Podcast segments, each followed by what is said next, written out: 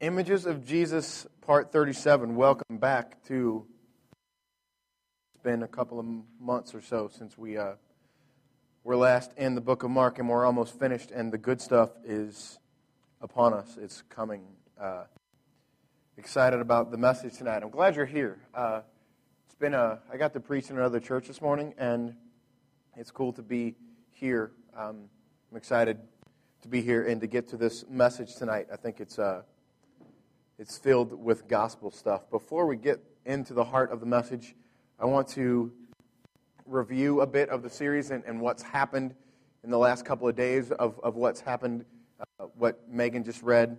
But we'll get to that. This images of Jesus, the, the, the, this slide picture that we have up here is the concept of the book of Mark. The book of Mark is very quick hitting, moving from piece to piece to piece to piece. And it's very much like we've related throughout this series like walking through a museum on the life of Christ. And we, we go into one wing in the museum, and now we go into another, and now we're going into the, like the, the final hours of his life. He's praying in the garden. The, the Last Supper has just happened. Just previous to the verses that, we, that Megan just read, the, uh, the Last Supper has just happened, and just previous to that, Jesus has been very, very, very confrontational to the Pharisees and the religious leaders that will eventually be the ones to gather enough weight to, uh, to kill Jesus. So everything that's, that's going on in the lives of, of these disciples and the life of Christ is very intense. It's very powerful. Stuff is, is really happening. And so this part of the museum of the book of Mark that we're looking through is filled with intensity. And Jesus is just a, a, around, around the, the Last Supper, which is celebrating the Passover, a big deal in the life of the Jew, has said, one of you guys is going to betray me. And so while it's been a long time for us since we visited this, the, the book of Mark, for these guys, just a few minutes ago, a few minutes before the conversation between Peter and Jesus, and then when he goes into the garden has happened, just a few minutes before that is when he has been around the table, very, very sorrowful. Um, and the disciples noticed it and, and remarked on it. And he, he, he said, One of you is going to betray me, and I'm going to die. And so he, he makes some predictions here. One of the things that we need to note Mark is, is writing the book of this gospel, and Peter is feeding him the information. He's the author, and Peter is the, the, the guy who, who knows and saw this stuff happen. But Mark is writing to his intended audience are Roman Christians about 40 years after the life of Christ. And Nero is ruling Rome, as Mark writes, and Nero has made it against the law and is killing Christians for professing Christ. And so these people who are reading who Mark intended to, to read this account of the life of Christ have a very dire consequences in, in front of them if they profess Christ. And so, as Jesus talks about, prays about, God, with you all things are possible, please let this cup pass from me. Don't make me have to suffer. Understand that these people that Mark is writing to are very acquainted with the possibility of suffering. Nero, the way he killed most of his Christians was to what amounts to like a big telephone pole with a sharp point on the end, and he would impale them on it and then set them on fire. That's the, not only they're going to get killed, they're going to get killed in a very humiliating and gruesome way. So that's what's happening for these people, and that's what's happening in the book of Mark to kind of set the scene for what we'll get to tonight. Uh, before we get into the message, let's pray. God, I thank you for your scripture. I thank you for how you've revealed your character to our lives. And You've provided us insight into who you are and who your Son is, Father. And, and I thank you for the gift of Scripture, God. I pray that you would uh, cause us to come at Scripture tonight uh, fully understanding and fully aware that we are incomplete and Scripture is designed to complete us. And you have providentially brought Scripture to us to uh, attack our hearts, show us the gospel, and show us your Son, Jesus. I pray that as we study your word tonight, that you would remind us of those things. I also pray that you would free us from distraction, uh, bind the enemy from this place tonight, Father, that we would uh, come to an encounter with you and with your Son through your word. I thank you for Jesus. It's in his name I pray. Amen. So, Mark chapter 14, verse 26 through 42. Before we get it, I, I want, to lay out uh, a banner, if you will, for the message. I want you to be looking for these two things. First, Jesus' love and acceptance and ministry have nothing to do with you. Love and his ministry and his, his acceptance, all that he does, have nothing to do with you. And by that, I mean, obviously, it has everything to do with you. That's why he, he did it. But it has nothing to do with your reaction or the things that you do or how you please him or how you serve him or the kind of stuff that you do. As we walk through here, watch his disciples and watch Peter and watch all these guys trying to do things for Christ and then failing, which is the second thing. Peter's focus is on what he will do for Jesus, and the result is failure. So notice the gospel centeredness of the first statement and the self religion centeredness of, of the second statement. Peter and all the disciples are focused on themselves. Jesus, here's what I'm going to do for you, or here's what I'm not going to do you. And they fail every time.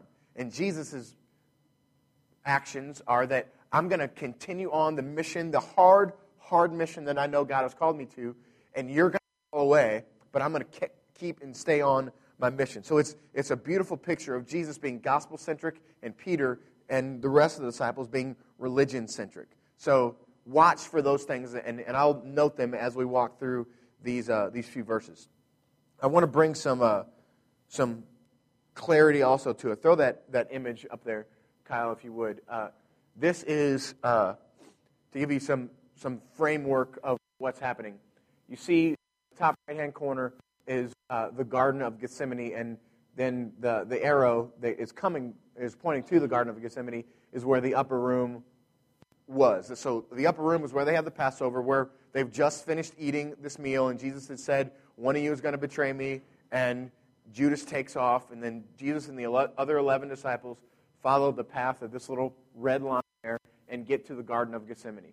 Um, and you can also see some of the, the in the top left hand corner, Golgotha, which is the tr- traditional location. That's where they're going to wind up when Jesus is, is dead. And then at the temple, and then they see the palace of Herod. That's where all the other events. So we'll see the slide as we continue on um, uh, in the series in, in, the coming weeks. But this is the stuff that's happening in the last few hours of his life. These are it's, it's all pretty close together. So they've left the upper room as we join the story tonight, and they're walking towards the Mount of Olives when this conversation between really Peter and Jesus, as we see, but it's probably most of the disciples that are there. Verse 26.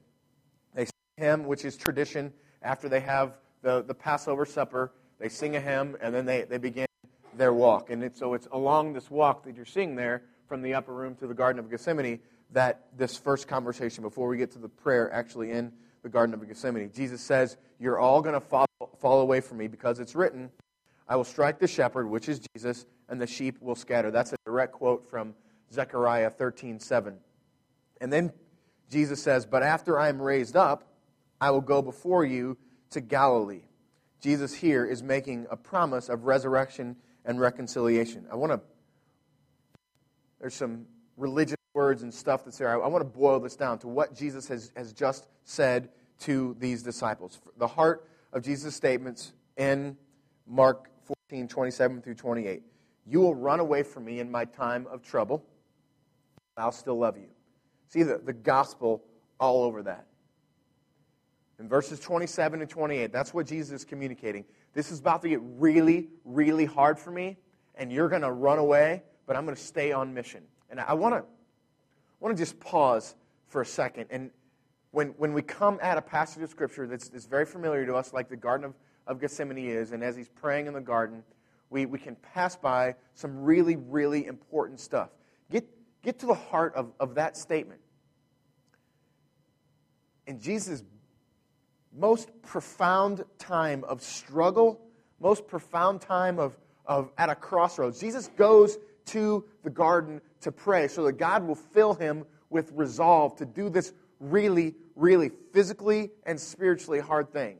And in the middle of it, his closest guys are running from him, but that does not deter Jesus from his mission. And we can connect with that. I hope that, that you're smart enough to, to connect with the beauty of that. We're so utterly filled with sin, so utterly filled with selfishness, so just like Peter.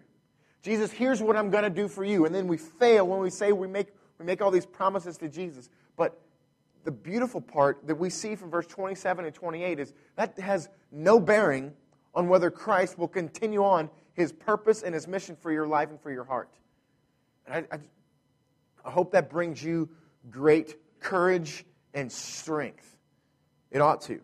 And the second thing is, verse 28 says, After I'm raised up, I'm going to I'm going to be struck. I'm the shepherd. I'm going to be struck. And then I'm going to raise up and I'll meet you again. The second statement is, I'm greater than our enemy. There's struggle in your life. There's struggle in my life. There's struggle in the lives of the people that we love.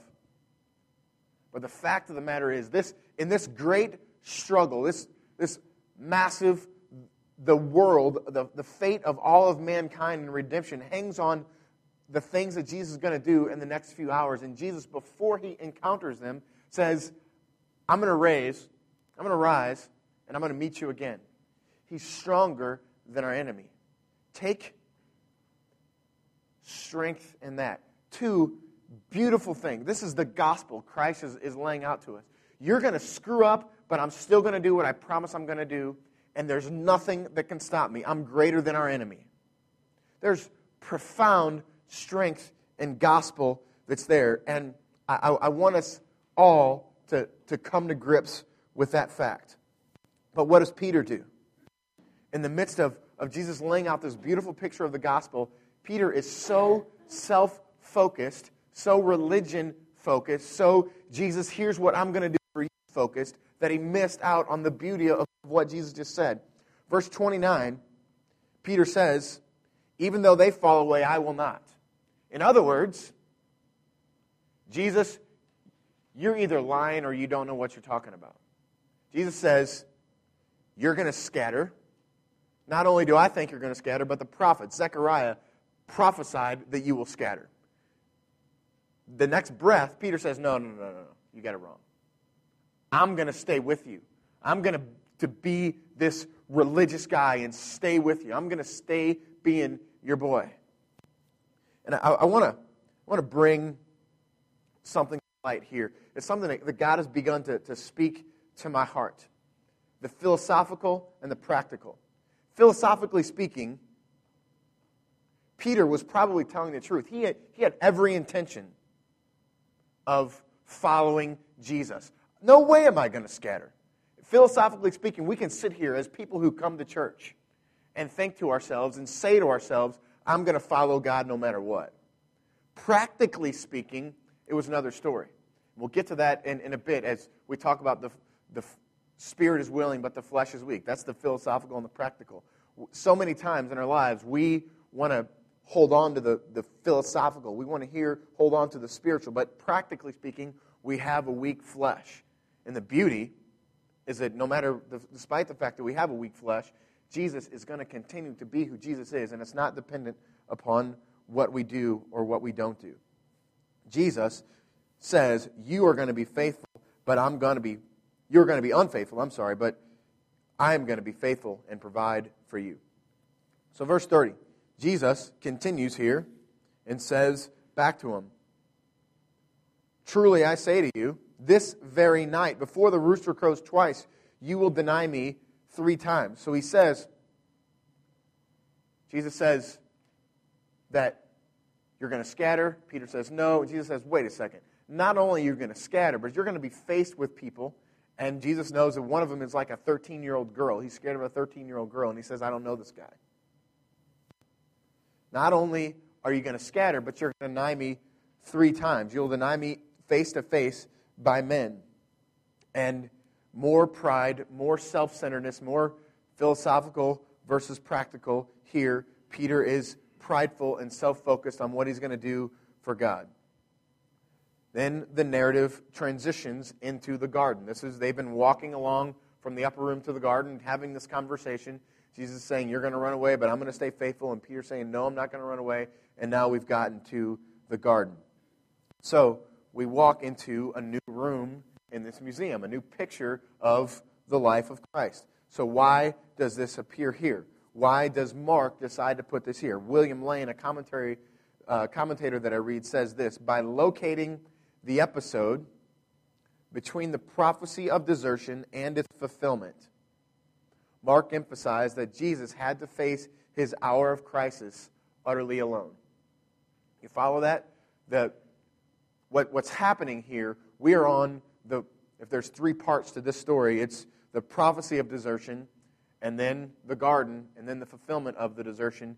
He's placing us here and emphasizing it for the Roman Christians who faced the dilemmas that they faced that I talked about before, and for us to connect with that Jesus is utterly alone in his greatest hour of need. And the ironic thing is that the people that are leaving him alone, that he's poured his life into, are the people that, the, the, the reason he's existing, the reason that he's doing this, are the people that are, that are running away from him in this very moment. And it's a beautiful thing, and it intensifies the gospel. Here it is. Jesus gets to the garden, and he says, wait here to the other, there's 11 disciples around him. He says, wait here to the other eight. Then he brings Peter, James, and John a little further into the garden with him and says, I really want you guys to stop and I want you, want you guys to sit and pray because I'm going to go off a little bit further and pray to God because this is a really, really intense, important time. And remember, we have, you know, we left this, this story back in like mid November when that was the last time we saw the, the stuff in, in the, the upper room. And now we've you know, Christmas has happened and all that stuff. But we need to, to connect with the fact that these guys are fully aware. It's been a really, really intense three days for them. Jesus has slapped around people and probably physically slapped around people in the temple, turned over the tables, and been really, really angry. And then he's gotten alone with his disciples and they've had their last supper and there's somebody going to betray them. And now he's been in the face of Peter and Peter's been in his face back and forth. It's a really, really intense time and everybody is probably really tired. Pick it up in verse 36, where Jesus begins to pray. And he said, Abba, Father, all things are possible for you. Remove this cup from me, yet not what I will, but what you will. And Jesus came and found them sleeping, and he said to Peter, Simon, are you asleep? Could you not watch one hour? In the face of this hardship, Jesus is two very profound things. He is alone physically, and he is alone spiritually. And at the same time, in the, in the face of, of their sin, he continues on, on his mission of salvation, of redemption. I don't want to skip past. I, I want you guys to, your minds to, to land on that. I, I look for the gospel everywhere, all throughout Scripture, all throughout life, and never is it more profound than here in this moment. We are more sinful than we could ever imagine, and we are more accepted than we could ever hope. Look at Peter and James and John, the three most intimate disciples with Jesus. And in Christ's most important hour of need, they are falling away. They are deep in their sin. And it doesn't deter Jesus one bit. Man, that's got to empower us to live. There's been moments in, in life in the last few weeks where people around me and, and, and I have, I've, people around me have disappointed me and I've disappointed people around them uh, in, to them. And at the, the heart of it is, I wanted to say, put it, put it behind you. Leave it alone. Because we've got bigger things to do. And that's so many times when we are face to face with sin or even face to face with our own sin, it's really hard to put it away. It's really hard to put it behind us and continue on mission. But look at Jesus here. These guys are slapping him in the face in his greatest hour of need in this really intense moment. Imagine something vastly important to you and the closest people in your life totally denying you, totally forgetting them. I don't care about you. I care more about myself. I'm going to go to sleep when you have this massively important thing going on in your life. Imagine, uh, I've, I've, got a friend in, in the hospital. Uh, a, really clo- a former really close friend of mine. I, have kind of lost touch with him through time and whatever. His brother uh, got diagnosed with, with brain cancer, and it's like level three, and uh, the doctors have said probably in a year you're not going to be around. Uh, really intense moment for them. Imagine his wife. The doctor comes in to give him this news, and imagine his wife saying, I think I'll go get a soda now. Oh, you can tell me, whatever the doctor says, you can tell me later. Or, I'm really tired. Can sit in the hospital tonight by yourself. I'm going to go home, make sure I get a, a good night's sleep. You know, it's just, it's just brain cancer. It's not that big a deal. In the midst of that, that that's what's happening here. It's, it, it's actually hundred times worse than that because now Jesus, who's always been in communion with his Father, is going to have a moment where he's not three days where he's not. But Christ, in the middle of that disappointment and that failure and that letdown, doesn't stop from his mission even for a moment.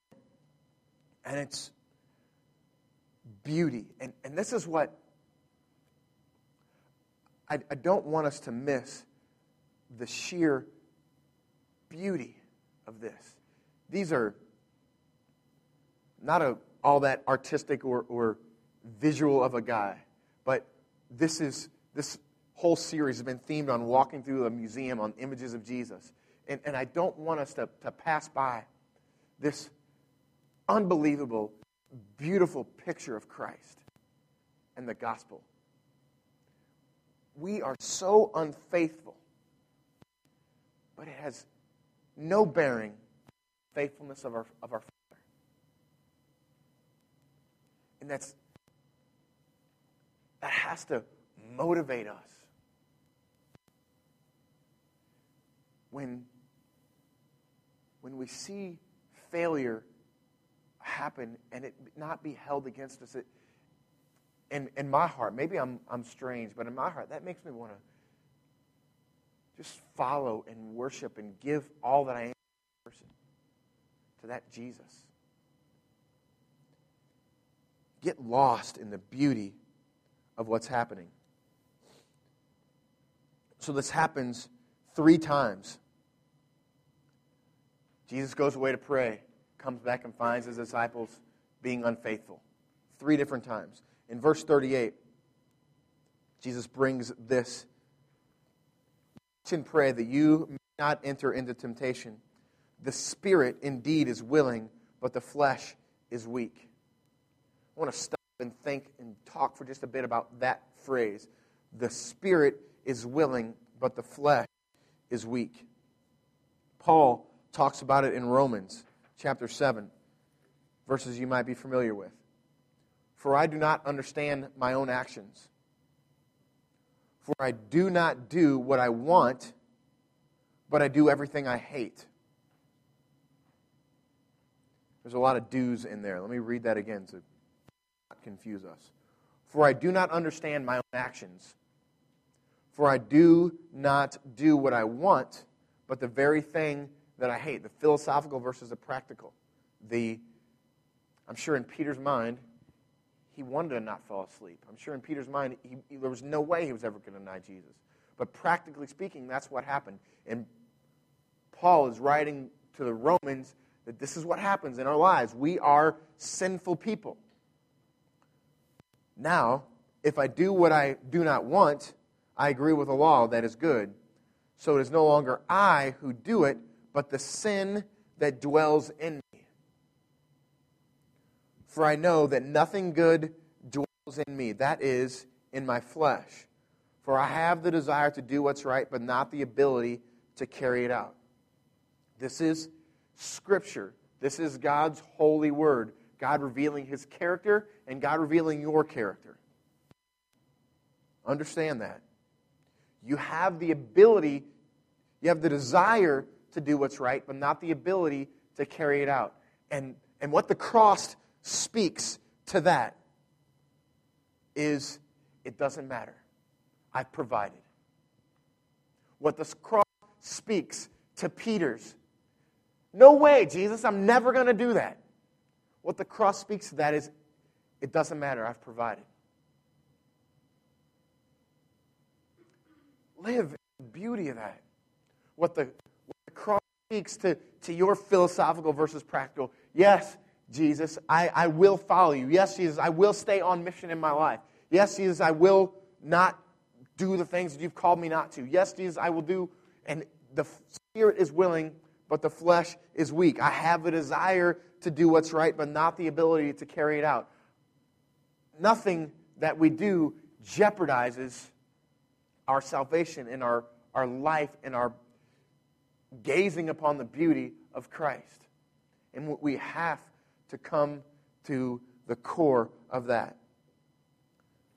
I want to say one last thing a simple, simple phrase I've prayed will just bury into the depths of our spirit and our brains. Our unfaithfulness never deters Jesus. Our unfaithfulness never deters Jesus. The truth of that, the, the seed of that has to germinate and, and sprout and just bring worship to our hearts, just bring obedience to our lives. This God is so beautiful. Our unfaithfulness doesn't deter him. That makes my heart want to please this God. It's the gospel, and it's beautiful. Let's pray.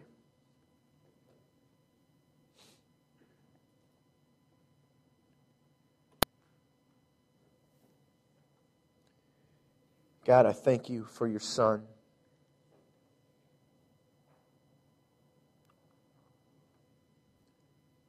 Thank you for the, the beauty of his actions. God, I pray now.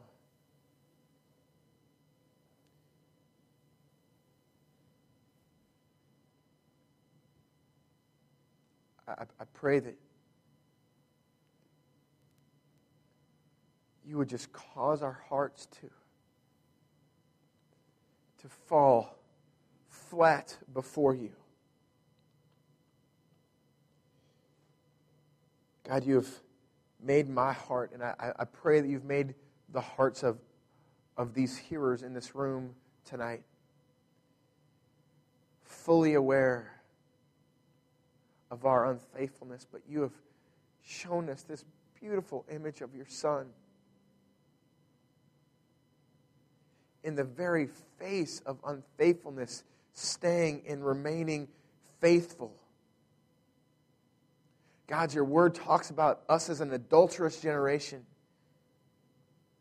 You even had a prophet marry a prostitute to show us.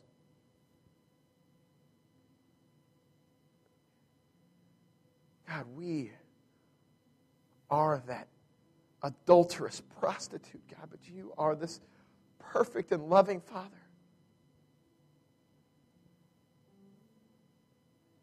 God, break our hearts. Show us where we are Peter, saying, No way, Jesus, we will never, ever abandon you. And in the next breath, we abandon you.